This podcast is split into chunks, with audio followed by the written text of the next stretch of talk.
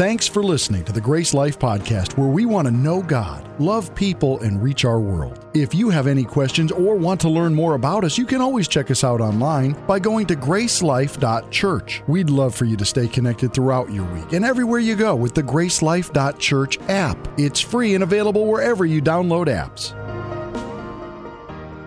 Everybody, we are closing out a series today. Today is part five. We've been doing this now for four other weeks, and uh, really excited because the whole series has been based out of this verse. It's in the Bible more than once. This says, Do you not know that you, you and I, we are God's temple, and that His Spirit dwells in us? The Holy Spirit dwells in us. And once we start to figure that out, man, it changes everything because our God is not just an idea, our God is not just a philosophy. Our God is alive. Our God is ever present.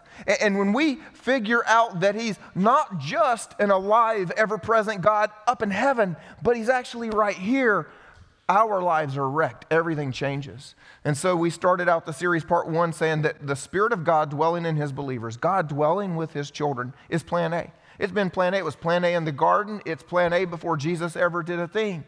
It's what God is doing. It's what God's always been doing. He is putting into place plan A that got messed up from the beginning. And then the second thing we learned is that the Holy Spirit came to renovate, He came to fix. You know, one of the things that happens as soon as we discover that God is here is we get a little scared that God's that close. But the good news is Jesus knew who you were when he died on the cross for you. He's not surprised by the mess inside. The Holy Spirit came to work on that mess, so we don't need to be afraid of him. Part three, we learned that God's voice starts right here. It's a spiritual voice. And his voice goes from here to here, and we hear God differently now. We don't have to wait on a prophet to, to call us from Jerusalem like they did uh, a few thousand years ago. No, no. Today, God speaks right here. And then last week in part four, we started learning how God has created each of us. Very unique. He put gifts in us that He's going to use to change this world. We're called the body of Christ. And, and so Jesus is the head, we're the body. He put something in each of us to do something to make Jesus famous all throughout the world. One of the, the coolest things that I get to do with my job and, and the position I have uh, is, is, I get to see God move all around the world.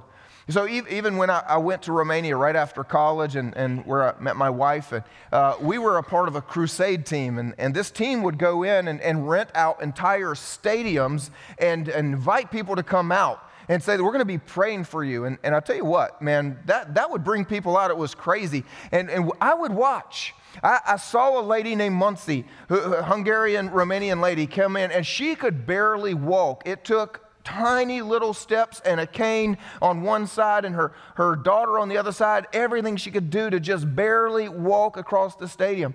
And at the end, when we prayed for healing, she was waving this cane in the air and running. And that's, that's a big deal because she was not tiny. I'm just telling you, like the cane alone, like, and it was amazing. We saw this little girl here for the first time, six years old. The first thing she ever heard was American praise and worship, which I guess since she never heard Romanian. It wasn't that weird to her. I think it was kind of. Uh, as I'm telling you this story, though, think about this. I'm using a lot of past tense verbs, and there are only a few stories. I don't know about you, but that frustrates me because I think about the fact that we worship God Almighty. We worship the all powerful God. We worship the creator of the universe. And sometimes, I don't know about you, but I feel like what I experience on a day to day basis, what I see in my life, is not reflective of the God whom I serve, right? I mean, anybody with me? Do you share that, that like frustration?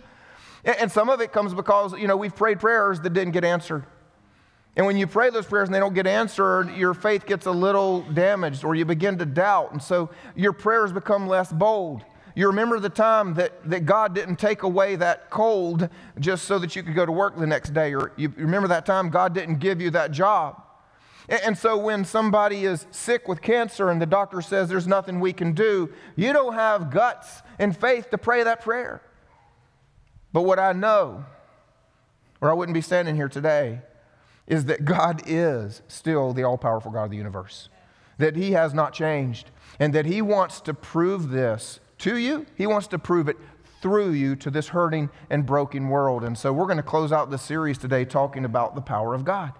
And if you've got your Bibles, you can turn with us uh, to, uh, I think we're going to be in Acts chapter 1. We're going to pick up where Jesus left off. And so, when we've been doing this series each week, we've started out kind of talking about Jesus was saying to his disciples, I'm going to go. And it's better for you that I go away. It's going to be to your advantage. And you say, why was it to our advantage? Because when Jesus was here, it was God in our midst. But with the Holy Spirit here, it is God within. That's an improvement, which is amazing that there could be an improvement, but that is an improvement. And so at this point where we're picking up the story today, Jesus did that whole long speech to his disciples, and then he was crucified. Then he was raised again and he is alive. He's now speaking to his disciples. And this is the very last sentence Jesus ever uttered on planet Earth, which makes it pretty important if you're a Jesus follower, right? The very last words Jesus spoke on planet Earth, chapter 1, verse 8. He says, But you will receive power when the Holy Spirit has come upon you, and you will be my witnesses in Jerusalem and in all Judea and Samaria and to the end of the earth. And when he had said these things, as they were looking on, he was lifted up, and a cloud took him out of their sight. Boom, gone, never to be seen again. When we see Jesus again, it will be the end. I don't know if you all know that's how this is going to work out. The next time we see Jesus in the flesh on the earth, it is over. Everybody who loves him and knows him personally within will have eternal fellowship with him. Everything glorified, everything made right. We'll see a new heaven and a new earth. Everybody who is not right with Him, everybody who is not a Jesus follower, unfortunately, it will be the end. They will spend eternity in punishment. That will be the day. It'll be done. He's gone. And in between now, I'm, between, I'm sorry, in between then and then, there was one thing. He said, You will receive power when the Holy Spirit has come upon you, and you will be my witnesses. As we read this word, we know witness means to testify, it, it, means to share your story. And so, a lot of us, probably the first thing that comes to mind is like a witness in a court case where the judge says, Okay, it's your turn now. Why don't you come on up here and, and give us your side of the story? And, so, a lot of us, we've adopted this idea for our lives. We're, we're just living life, walking along, and, and we're just waiting for someone to say, Hey, would you share your side of the story? But you've probably figured out by now, not many people stop you in the mall to say, hey, will you share your story of what Jesus has done in your life? It's not a question you get a lot, right? And so hopefully you've, you've learned, and, and someone's preached a good sermon on evangelism and saying we have to look for the opportunities to share that story. We have to try to look for just a little crack when the door opens and, and, and go bursting through the door. Like when a coworker says, I don't understand how you're always smiling. Your life looks so good. My life, I, it just looks like I'm struggling. And you go, hey, let me tell you why I'm smiling. You're just looking for the door to crack open enough that you get to go running through. But the problem with this is that we have taken the idea and dumbed it down to just doing that talking. Just talking. Jesus said, But you'll receive power when the Holy Spirit has come upon you to be my witnesses to the ends of the earth and we have turned it into talking. Just talking. Have you ever tried that? Tell the story to somebody? How does that go? Say, hey, I appreciate you uh, letting me share something with you. So it turns out there was this little teenage girl. And, uh, well, she got pregnant. And apparently her dad wanted to go beat up the dude. So when he asked who the dude's name was, she said, God. And, well, she did give birth. And it turns out that he was God too. And then God grew up, and the people didn't like God, so they killed God. But because he was God, he didn't stay dead, so God became alive again, and then God went off to heaven, and here we are. Would you like to come sing songs about that story with me on Sunday? It's an absurd story. It's utterly ridiculous. Now, obviously, most of us in the room believe it. It's why we're here today. But it is an absolutely absurd story if all you use is words. This is why Paul, when he went around the world preaching, this is what he said in 1 Corinthians about this. He said, I, I, came to you, brothers. I did not come proclaiming to you the testimony of God with lofty speech or wisdom. Matter of fact, it, the, best sermon I could come up with, it's not going to work. It's not going to do it. Fancy words, it's not going to be enough. My speech and my message, they were not in plausible words. Exactly, it's not a plausible story. So there's no way my words could be plausible. They don't make any sense. No, I came to you in a demonstration of the Spirit and of power. so that your faith might not rest in the wisdom of man, so that your faith would not rest in my four part series, so your, re- your faith would not rest in what I wrote to you in this book of the Bible, but your faith would rest in the power of God. The power of God. Which leads us to the question how, how should we go and be witnesses with power? And the first thing I want to do is back up to this word witness because most of us, we, we do know that to us in English it means testify. But the Greek word here is martis. Does that sound familiar to anybody? And sometimes it gets translated witness, but the exact same Greek word with the exact same meaning is also translated in your Bible in other places as the word martyr. We've taken this verse, the very last words Jesus would ever utter to his disciples, and we've turned it into a verse that says, Talk when you get a chance. But what it actually means is proclaim who Jesus is to the point of your death through power of the Holy Spirit. Now, if you really get into that, that is going to mess up your Bible Belt version of go to church one hour a week. Our lives are going to get totally, totally wrecked. So, if we understand that what we are called to do is to testify to who Jesus is, even to the point of our death, because of and through the power of the Holy Spirit, you say, How do we testify through, through power? How do we do this? Well, the first option is we become spiritual zombies, right? Like you're, you're just walking along and then suddenly, like power just comes upon you to do something. You wake up like three minutes later and, and your coworkers are all looking at you like, and, and you're, and what happened to you? This must be that thing my preacher talked about. The Holy Spirit just took over me. what did I do? Well, that person got healed. Oh my God, that's amazing. Yeah, that, we think something like, no. If you believe that, it's silly, it doesn't work. Now, actually, I told you last week that we would continue talking about the gifts that God put in us because that's the answer to the question. When God makes us, there are gifts He put in us. And these are gifts that you can use even before you follow him. He could put the gift of leadership in you. You could become a great business leader, a great CEO, a great general, and you don't have to follow Jesus. He put that in you to start with. You could be a great teacher, could be a gift of serving, a gift of helping, a gift of giving. You can do that even before you follow Jesus. But when the Holy Spirit moves in, he begins to anoint those, and you do those in a whole new power.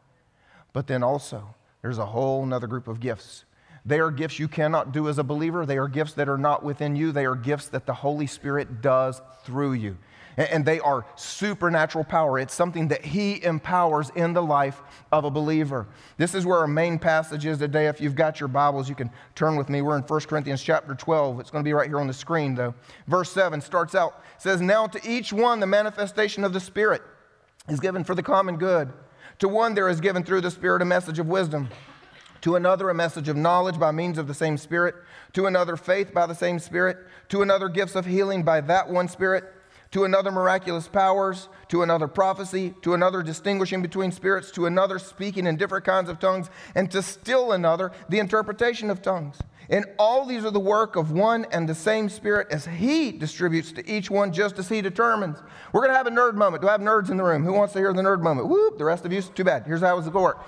In all fairness, the nerd moment is this. In all fairness, I have to tell you that not everybody agrees with what I'm about to say.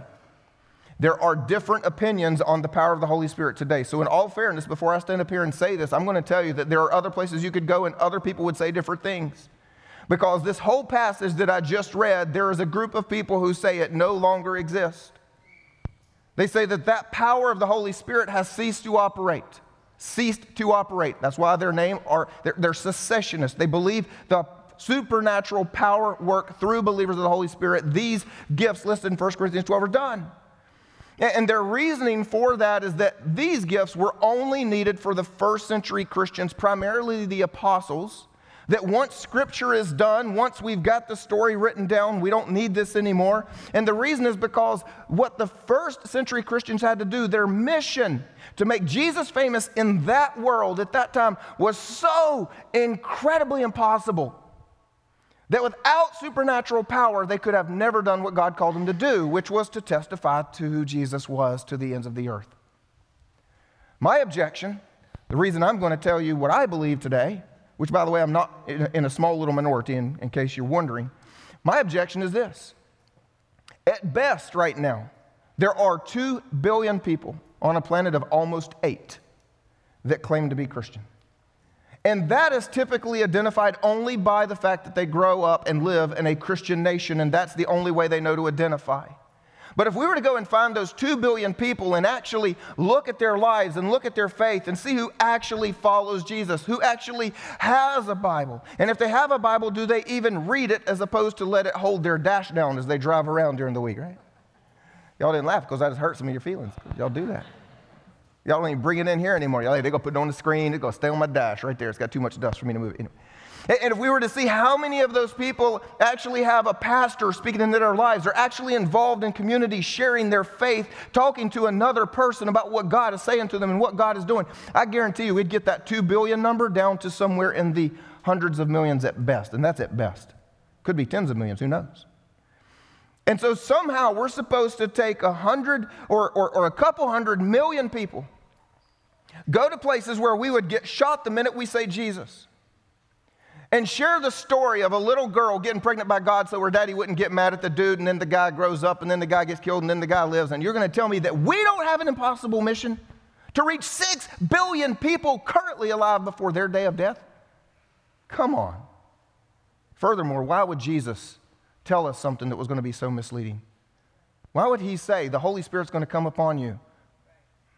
But only the ones listening to me right now and for maybe the next 20 or 30 years get the power. The rest of you, sorry, it's going to expire at the end of the first century. What? I think he would have said something about that. He was pretty clear with most everything he said. Very, very clear. And then my other defense is Paul is writing to teach the Corinthian church how to use these gifts. By the time Paul wrote this and it was circulated, it would have been nearly expired. Who buys milk the day before it expires? Anybody in here? Why would Paul bother to take so much time to teach people to do something that supposedly is going to come to an end very, very soon. So, the reason I'm going to stand here and teach you today that these verses still exist is because I believe the Bible is God's Word, and I believe we can take it uh, to account for what it means. And so, you can, you can go to lunch and disagree with every word. That'll be your choice. But for the fun of it, I have fairly told you that not everybody agrees. Is that okay? So, here's the question, or here's what I do believe I believe God still wants to move in power through His people to show Himself to this broken and hurting world. And here's how. Now to each one. I'm just reading it again. Y'all, y'all, catch on? Now to each one, the manifestation of the Spirit is given for the common good. We talked about this last week. Each one of you for the common good. I'm not going to repeat. That's part four if you missed it. To one, there is given through the Spirit a message of wisdom. Woo! Exactly. It's a message. That's what it is. From God to someone on earth, spoken by a human mouth, empowered by the Holy Spirit. Does that sound weird to you? Does that sound weird to you? Come on. If it sounds weird and you believe in the Bible, you just contradicted yourself. Because this entire thing is God through a person empowered by the Holy Spirit. Then he goes on to say, to another, a message of knowledge by means of the same Spirit. Those sound incredibly similar, don't they? There's a message of wisdom, there's a message of knowledge. What, what is this all about? Well, a message of wisdom is insight or direction you could never have in the natural realm, that you can only have if God shares something with you. It, it, goes like this Let's say Kent and Lane are looking for a brand new house, and so they're house shopping, and they find exactly the houses that they want. There's two of them. And you know how builders sometimes use floor plans in multiple places? They have found the exact same floor plan in two different neighborhoods. They are even the exact same price to the penny. They both have a fire pit and an in ground swimming pool. They are, they both come with a little furry dog or something. Who knows? I mean, they are the exact same house. Okay, we'll erase the dog. And, and there's no way that they can determine in the natural this one's here, that one's there, this price, that price, that price. I don't know which one to choose. But guess who does? God knows which one to choose because God knows which house your kids need to live in to go to a certain school district because of that one teacher that's going to say that one thing on that one day that is forever going to change their lives. God knows which house. God knows which house because God knows the house that has the neighbor that you're going to say that thing to that one day when he was out mowing his grass and nothing was going well and you were going to see him go to heaven instead of hell, all because you bought that house instead of the other one. God knows. So, how do you know? It's called a message of wisdom, either to you or through someone else. Maybe someone comes to you and says, I was praying for you and I just saw you standing in front of a house with blue shutters. And Kent goes, Blue shutters? Did you know we were house shopping? No, man, I just told you I was just praying for you and I saw a picture of you standing in front of a house with blue shutters. What does that mean? Well, because we're looking at two houses. One has blue shutters, one has brown shutters. Oh, well, there you go. Because God knows the one with the blue shutters is where you need to live. On the other hand, a message of knowledge is a piece of information. And it goes like this You're sitting in a restaurant and you feel like God tells you to go say something to that stranger over there. now, the first time this happens, we pretend God didn't speak to us because we are scared to death. And about the next 10 times this happened. And, and, and eventually, at some point, you, you, come and you hear me preach on this, and then you get convicted. So the next time you're in a, a restaurant and you hear, you're like, oh man, that's what he's, now I'm responsible. I got to go do this. And so, so you're, you're, you're hearing, right? Remember part three, if you missed it, it's a spiritual voice, right? And so you're sitting at that table. There's a whole bunch of people in this restaurant. You've been to this restaurant many times, you've never had this thought, but today you cannot stop thinking of the person in the corner. You just keep looking at, you just keep looking at them. And as you're looking at them, you start thinking about their mother. Why? You don't even know if they have a mother, but you're thinking about their mother. And you're thinking and, and seeing their mother just, just enjoying life and living life and doing great and everything. And, and so you finally get up the courage and you're, you're kind of shaking a little bit like this as you walk across the room and you, kind of, you go up to them and you're very apologetic because you know how weird you are. You're like, excuse me, I was, I was just sitting over there eating and I'm really sorry to interrupt your, your meal and everything, you know. I just, uh, and this is going to sound really strange to you, but uh, I think God told me to come and talk to you. And well, I, I, if it's okay, I just, I just, I think He wants you to know your, your mother's like doing well in life. Your mother's going to do, do, do well. And they go, oh my God. How did you know my mother was, was not doing well? I, I, I didn't know. I was, I was just, my, my mom's going to have surgery tomorrow, and she's, it's a procedure. The doctors have said very few people. So, I mean, this is like the last hope. Like, like 10% of people are going and you're telling me mom's going to be fine, and you go, well, yes, God speaks to me all the time. he goes on to say, to another faith by the same Spirit. This is not faith to believe in Jesus. All believers have faith to believe in Jesus. This is faith where, in a moment in time, in a circumstance, you know it is going to turn out differently from the way the circumstances look like it's going to turn out or the way everybody else believes. Often this happens on a mission field because you try to go do an outreach, and a lot of times the government may be against it. Some guy gave you permission, you all show up, you get off the bus, you're getting ready to preach Jesus or sing your songs or do whatever, and then somebody comes out, y'all can't do this here, and you're like, oh man. Everybody starts to get back on the bus, but one person on the team says, no, stop. Just wait. It's going to, it's going to change. It's, it's just not going to be this way. And about a minute later, that guy's boss comes out and says, I gave him permission. You get out of here. And then you guys get to do your outreach. One person, though, kept you there long enough for the other guy to show up. See, sometimes God has to put faith in a person that, that, that experiences and feels something that is so contrary to what the natural world sees. There, there's a, a, guy, he actually dedicated one of his children last service. Uh, and, and, his first child, though, when he was, uh, they were pregnant with his first child, I used to meet with him. We, were, we had a lot of theological discussions. I was mentoring him. And uh, the, the, when his wife and he got pregnant with their first child, he came into our appointment we, would have almost every week, and he sat down. He was, he was very, very down. And uh, as I looked at him, I knew something wasn't right because he was always excited, would come in with, like, I got three questions for you today. And, and he didn't have any questions. And I said, What's up? He said, Well, my wife just went to uh, an appointment, and, and they told us the baby's dead. And so they'd been dealing with some complications for about a week and had figured out that that was the story and that was what was going to happen. And so they had scheduled, he's like, we're going to go back tomorrow and they're going to do what they've got to do. And, and we're just really, really sad about it. And, and you, you, need to know, first of all, I'm not the kind of person that does what I'm about to tell you. Because normally I am just so pragmatic and I believe heaven's better than earth. You, if you tell me you're dying tomorrow, I'm just like, good, you get to see Jesus. Don't come to me for supernatural prayer. I'm. I'm, I'm going to be a little jealous of you. Like, you mean I got to stay here? Like the best I get is Caribbean, you know? I mean, like that, that's, that's not heaven. There's no glass streets and gold. I mean, seriously, like, go on, brother. Enjoy it. So I'm not the, per- but at that moment, something very contrary to my nature rose up in me and just said, no. No, that child was, I just knew that I knew that I knew that I knew that that child was alive. So I said, hey, I need you to do something for me. He said, sure, what? I said, before I tell you, I need you to promise me you will do this. Okay, what do you want? I need you to promise me you won't break your promise. Uh, and fortunately, I had a relationship where he's like, okay, Jimmy, I trust you. What do you want? I said, before they do the procedure tomorrow, make them do another ultrasound. And he started doing this. Well, look, we've already done that twice. This is, you know, multiple appointments. It's been going on for a week. Like, what's the point? I said, you made a promise. I said, okay. Goes in, they do the ultrasound. They didn't go any further. That baby's alive. She's in G Kids every single week.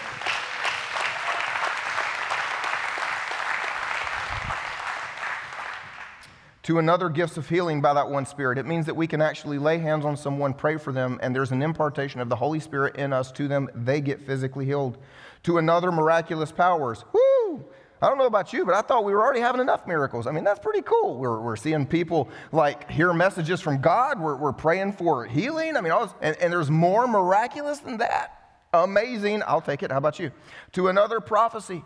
Again, prophecy is just a, a, term for hearing from God for another person. And I know you get wigged out when you hear prophecy and somebody talks about prophecy. Okay, we're not talking about rewriting Scripture. We'll never add to Scripture. Scripture's complete, it's done, it's our highest authority. We're not talking about messing with that. And the only reason you think prophecy is weird is because we make it weird. We take the power of God and make it the most weird, abnormal thing in the world so the world wants nothing to do with it. Because we, we'll be praying for somebody and, and we'll get it's a form of prophecy. We'll get a thing. It's like, hey, John, I was praying for you this morning. This verse just came to mind. And, and, it turns out it was the very kind of verse he needed to hear from God for the struggle he's having. And, and but the problem is we don't say it like that. We say it like this. Yea, verily, brother. I was in the throne room this morning upon my knees, speaking with the Heavenly Father. We make it weird so nobody wants anything to do with the power of God. Stop it. if I could use the word normal with the power of God, can we just get back to the power of God being a normal part of our lives? We go, hey man, I was praying for you this morning. And, and I, I, just, why this verse? I mean, there's like a, there's, there's, a bunch of them, and only one came to mind. So if you don't mind, I'm going to share it with you. And, and suddenly we are speaking encouragement to another person from God to another distinguishing between spirits. I just said it wasn't weird. Check that out. Uh, here's this cool though. One of our favorite passages in the Bible, one of the most famous passages. If you're a preacher and you feel like you've offended your church and you want to make them happy again, preach on this. It's Ephesians chapter 6. We love it. It's this beautiful picture of a soldier and us becoming a soldier. And talks about put on the helmet of salvation and, and the breastplate of righteousness and, and, the, the sword of, of truth. And, and we just get all excited, feeling like we're a soldier. We're going to go change the world. It's really cool. And it starts out saying that you don't battle against flesh and blood. And we're like, that's right, because, you know, fighting with my wife or fighting with my neighbor. It's good to know I'm not really fighting with them. But then, did you check the, the passage?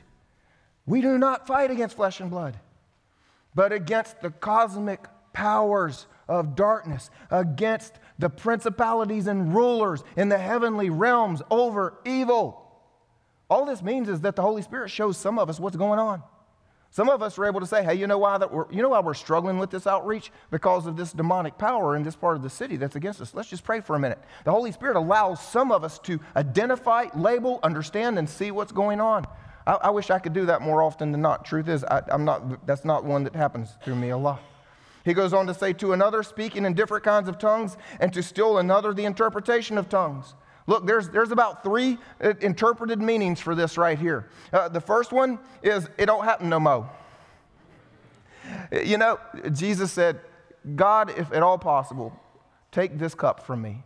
And most of us say, God, if at all possible, take this gift from me far away. Can you just take it out of the word altogether? It's really funny. We love all the other stuff. Please pray for me, get me healed. Please give me money, gift of giving. Please speak God me. Oh, but uh, you know, tongues, you just keep that far away. So, look, before I tell you the other two interpretations of this, I just want to remind you of a really important thing it's God's idea. I didn't write the Bible. If you think it's weird, don't look at me right now. You didn't write the Bible. If you think it's weird, doesn't matter. Your opinion is irrelevant. It's God's idea. God decided that there needed to be a gift of tongues and its interpretation. The only thing you and I get to do is understand it and decide what we're going to do with it. Is that fair? So I'm just going to do those last two. You, you can keep your opinions and, and debate them at lunch all you want to. And again, God doesn't care about your debate because it's His idea. He decided it matters. So here's the two debated theories of what in the world is the gift of tongues. The first one is the supernatural ability to speak a known foreign language when you, you show up somewhere. Let's say you go on a mission trip and so your interpreter wandered around the street somewhere and you, and you need to talk to this person. You don't know the language. And suddenly the Holy Spirit empowers you to speak in their language and share the gospel and they get saved and that's amazing. There are known proven cases that that has happened. I went to Romania, and, and when I moved there, I had to start learning the language. And my whole first week there, I had to spend trying to memorize 10 numbers. Uno, doi, tres, cuatro, cinco, seis, siete, nueve, zece. I'm telling you, zece is super cool. It's just a zece. 10. 10, zece, 10. I mean, come on. I mean, they got one on us, right? You know, that's just a whole lot more fun. But still, I don't want to spend all that time learning Romanian. I want to like preach. I want to do stuff. I'm thinking it took a week to learn 10 numbers. It's going to take 20 years to be able to preach. I don't want to do this. God, would you give me the ability to just like speak in tongues in Romanian right now? Yeah, he didn't do it. but he did help me find this very beautiful Romanian translator who agreed to be my wife. So there you go. It's like, it's like the gift of tongues everywhere I go. Honey, just say this. And then she does. Except for the time that she didn't like what I was saying and refused to translate. But we'll save that story for a marriage series. The, the second interpretation of this is that the Holy Spirit in us, who knows us better than we know ourselves, who knows the Father better than we know him, bypasses our human mind, which scientists say we only use 2% of, and bypasses our understanding of the world and our understanding of ourselves and our understanding of what we think we need most and speaks directly from here to there in what is called a heavenly language. And we believe that exists as well, even if both cases are true, because Paul, in the next chapter, as he continues this teaching on these, says, Look, if I speak in the tongues of men, which are the known languages, and of angels, oh, I guess there is a heavenly language. And then he goes on in the following chapter to say that when I speak in a tongue, men don't understand, only God understands. Well, that's kind of, and he does this a whole bunch of other things. So, my personal opinion is it looks like both are true, and both can be the way that tongues exist. And I don't know about you, but if, if they do, I, I would love both. I would love to be able to just like get off of an airplane without studying and suddenly be amazing. That would just be cool. And if the Holy Spirit could speak from me, for me, directly to the Father, well, that would be way better than me and my little brain getting involved every morning trying to tell God what I think I need most. Bring it on. So, all these are the work of one and the same Spirit, and He distributes them to each one just as He determines. Think about that. Think about that. The Father created you, and He put things in here that you can do but then when the Holy Spirit moves in, because He's with you every step, everywhere, He starts deciding, hey, since we're in this restaurant, I want to talk to those people over there. Hey, since we're co-workers with that person, I want to see them healed. Let's go over there and pray for them. Hey, since I, want to show the power of God because I live in you and, and I know the power of God. I want. The question is whether we're going to be willing to participate. Are we going to be vessels that rebel? Are we going to be vessels that say, God, whatever you want to do? You come and have your way. So I hope this series has been meaningful for you. I hope this series has, has stirred you up to, to think of God in a very different way, to think of your purpose on earth in a very different way. One of the things that, that I hope we get out of this is that we need Him in a whole new way. And here's what we need. I'm going to put it on the screen for you. We need a spirit. That was, that was week one, part one. We need His help to be more like Him. We'll never do that on our own. We need his voice. God still speaks to his people. We need his gifts. He created us to do something to make a difference, and we need his power. Because I'm going to tell you what, it's only a ridiculous story when you remove power. You see, it was power that didn't need a man, it was power that birthed God. It was power that he fed the thousands, that he raised the dead. It was power that when he died, he saved every single one of us with one drop of blood. It was power that took him out of the tomb and sat him at the right hand of the Father. And it will be power when he returns to bring about the end that we read about in the Bible. It's only a ridiculous story because we've removed all the power. We've turned it into just talking. We don't do anything but talk anymore. And my hope for you because of this series is that is no longer good enough. My greatest hope is that I have messed up your life in thinking that you can show up at church once a week, tell a good little story if someone ever asks, and live the most boring human life hoping for heaven someday. I hope that is not good enough anymore. I hope now you will wake up every day and say, Come on, God. You and me, what are we going to do today? It's only a ridiculous story when you remove the power. He's called us to be vessels of power for Him. Let me pray for you. God, first we just come before you to confess that we have accepted a very simple, powerless human life to be our normal. And we ask you to forgive us. God, we want to be people who know your power and embrace your power. We want to be vessels for the one true living God to show himself to this world. We want to be vessels that people can see the creator of the universe, El Shaddai, God Almighty, through us, through the things we say, the things we do.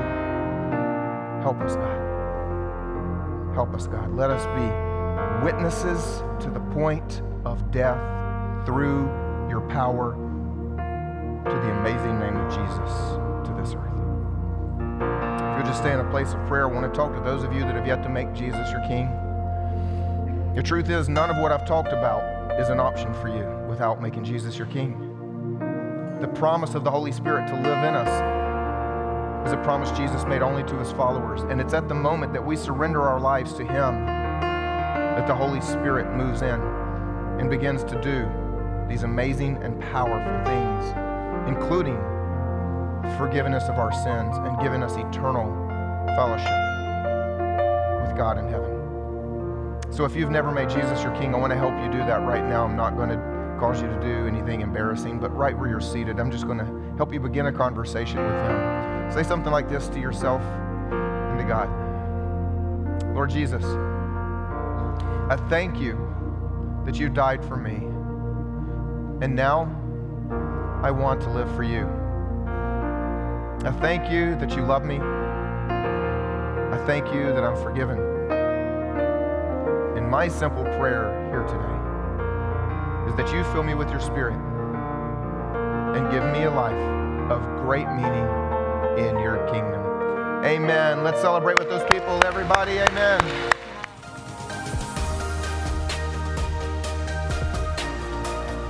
Thank you for joining us for this week's message. If you've made the decision to follow Jesus, congratulations. It's the best decision you'll ever make. If you've been impacted in any way, we'd love to hear about it. Head over to gracelife.church/resources where you can share your story and find other tools for following Jesus. We hope you go out and make Jesus famous in your world.